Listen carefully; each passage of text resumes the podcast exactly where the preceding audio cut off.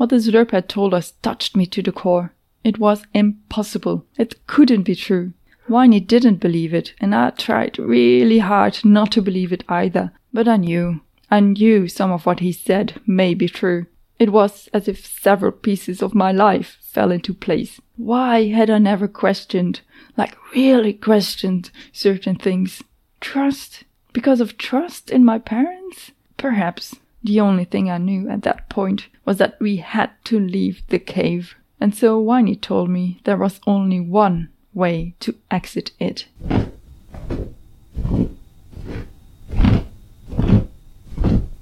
This is Nedek, my adventure, written down in a better way than I can tell it.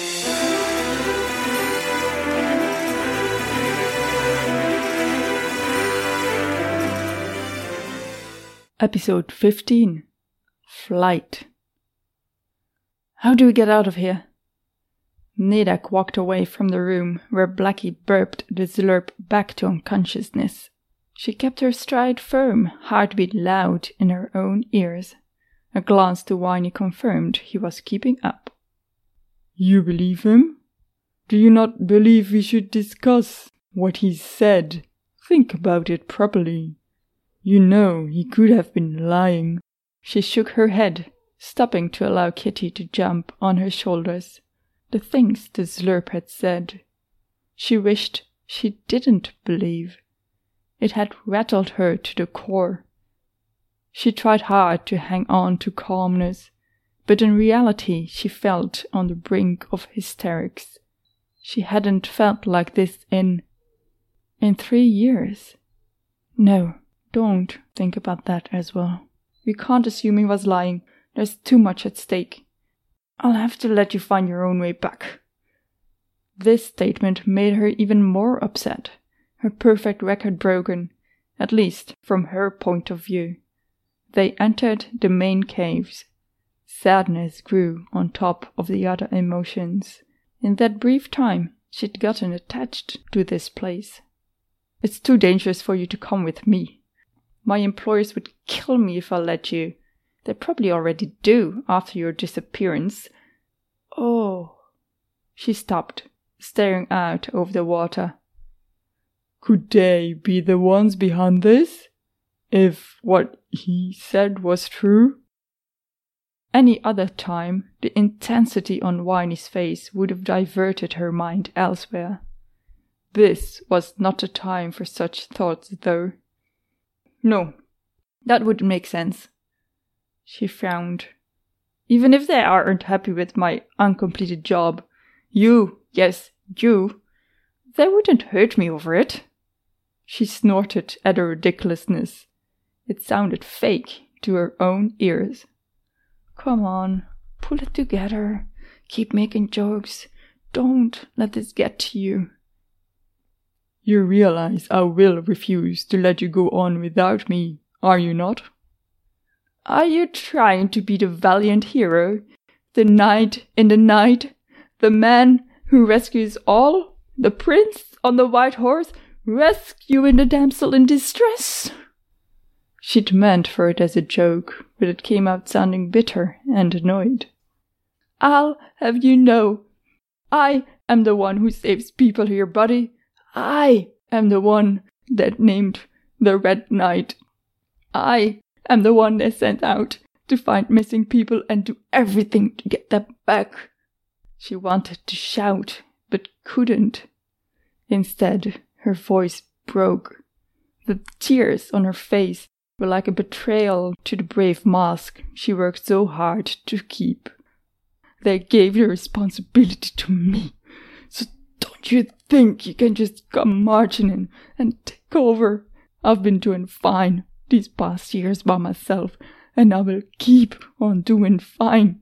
Even if there's someone out there who wants to capture me or kill me because they wrongly believe I am some heir from a dead country. Bullshit. My parents were noble people. They were the best people. This is all horse shit. she inhaled, but couldn't. Instead, it became a broken sob. She turned away from him, keen to pick up Kitty.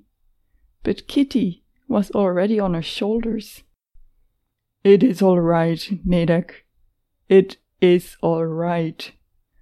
I will not leave you. We will figure this out together. Your employers can go eat goat dung. A sniffle giggle escaped her. Whiny didn't swear often. He enveloped her in his nice, strong arms.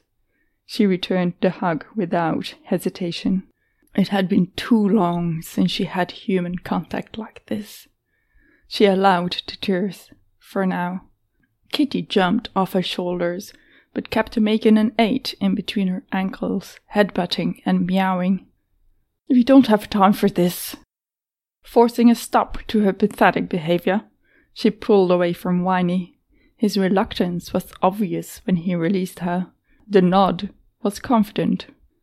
I still am not completely convinced if we should go. I do not trust that creature. But he held his hand up as she was about to protest. I trust your judgment. We should be going. What shall we do with the Slurp? Leave him. He won't wake up unless Blackie wakes him, right? Right. So we leave him. Not our problem anymore. I'm not in the mood for killing. As Whiny opened his mouth, she glared at him. We go. Now. She had to keep busy, anything to keep the whirlwind inside from getting out. Her little breakdown had been enough. No more of that now. Focus on the immediate threat. Handle the larger issue later. Break it down in small steps. Make the impossible possible. She kept repeating those thoughts until she believed it. Clothes. I need spare ones. Can't keep walking around in these rags all the time. Do you need clothes? Nedek didn't wait for his reply. She walked off straight away towards the room with the abandoned clothes. Many of those were not better than rags, but she selected several decent looking shirts, a skirt and trousers which might fit her. She made a bundle out of them and did the same for Whiny. When she came back to the main chamber, after enjoying the luxury of the bathroom and its small waterfall one last time, Whiny looked ready to go. He had collected their blankets and put Kitty's harness on. Blackie wagged her tail, panting with split tongue out. The sight of her companions, one human, two non human animals, stirred something, as a ray of sunlight banishing a dark cloud. How poetic! Thought of that yourself? She did not appreciate her own self mocking thought but couldn't help the sarcasm. All good to go, I guess. Where's the exit?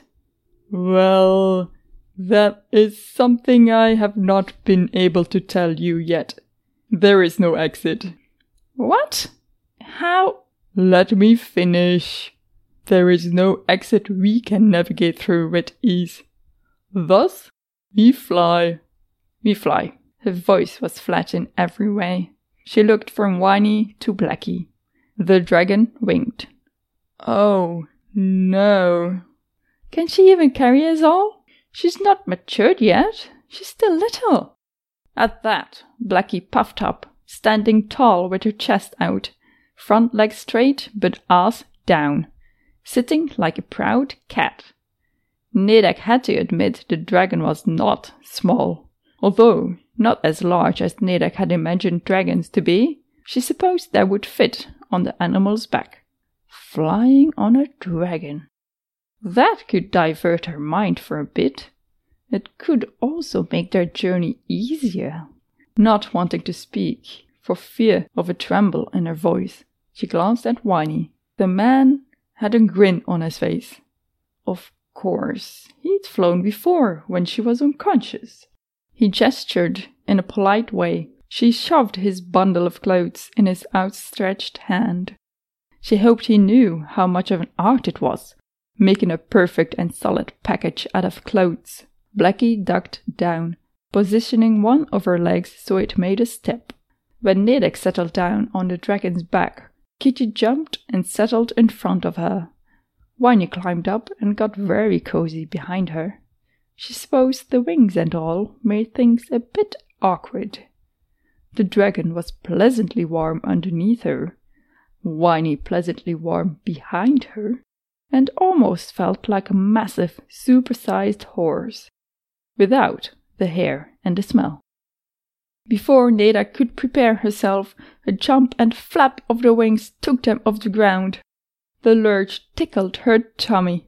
They soared over the water into a tunnel at the end of the lake. Blackie maneuvered around the cave's obstacles higher and lower, fast and slow. The bioluminescence a brilliant blue against the dark rock. Unlike before, she now noticed other colors too. The unfamiliar yet incredible sensation of flying on a mythical winged beast was enough to make Nedek forget about everything else for the moment. Then they exited into daylight. Nedek's breath stopped in amazement. You have been listening to Nedek, Chapter 15 Flight, narrated by myself, Nedek adventured by and lived through by Nedek. Written in a better way than I can tell it by Astrid Jeff. Don't go just yet. We've got bloopers coming up. Before we get to those, we just want to say that if you head over to astridjeff.com, you can find transcripts and full chapters of this podcast. Even more, you can find the unedited draft of Nedek at least up to 15 chapters further than the podcast goes. So, if you're keen to know how the story continues, you have the option to go and read. Find us on Twitter at AstridJeff and at Nedek and Kitty. If you like this show and would like to support it, a good way to do that is share it around to everyone you know. An even better way is to rate and review it on iTunes or whichever podcatcher you use. Don't forget to follow the show or subscribe for free. How'd you get. Uh, she kept her stride firm, heartbeat loud in her heartbeat. She, she kept her firm stride. She kept her firm stride. She wished. She wished. We can't assume he was lying. We can't assume he was lying. Just. Fuck, Chopper. We can't assume. We can't assume he was. Fuck, Chopper! In that brief time, she'd quickly gotten attached. Yep. Bit of quickly. I've been doing. What is this? I've seen doing. Fuck, editing. Editing. Okay. I've been doing fine these past years by I've been doing fine these past years by myself and I will keep on doing fine. Hmm, I don't think that was right. I need to drink. Because after all that crying. He held his hand up. He held his hand up. Handle the larger issue. Issue? Just handle the larger issue, Lisa. Sir. Bleh. Wow. The dragon winked. The dragon. Nothing up here. She's not much, but she's not much. Uh, not wanting to speak. For, speak? Not wanting to speak for fear of tremble in her voice. Yeah, not wanting to speak. really? yeah. He gestured, gestured Boop, boop, boop.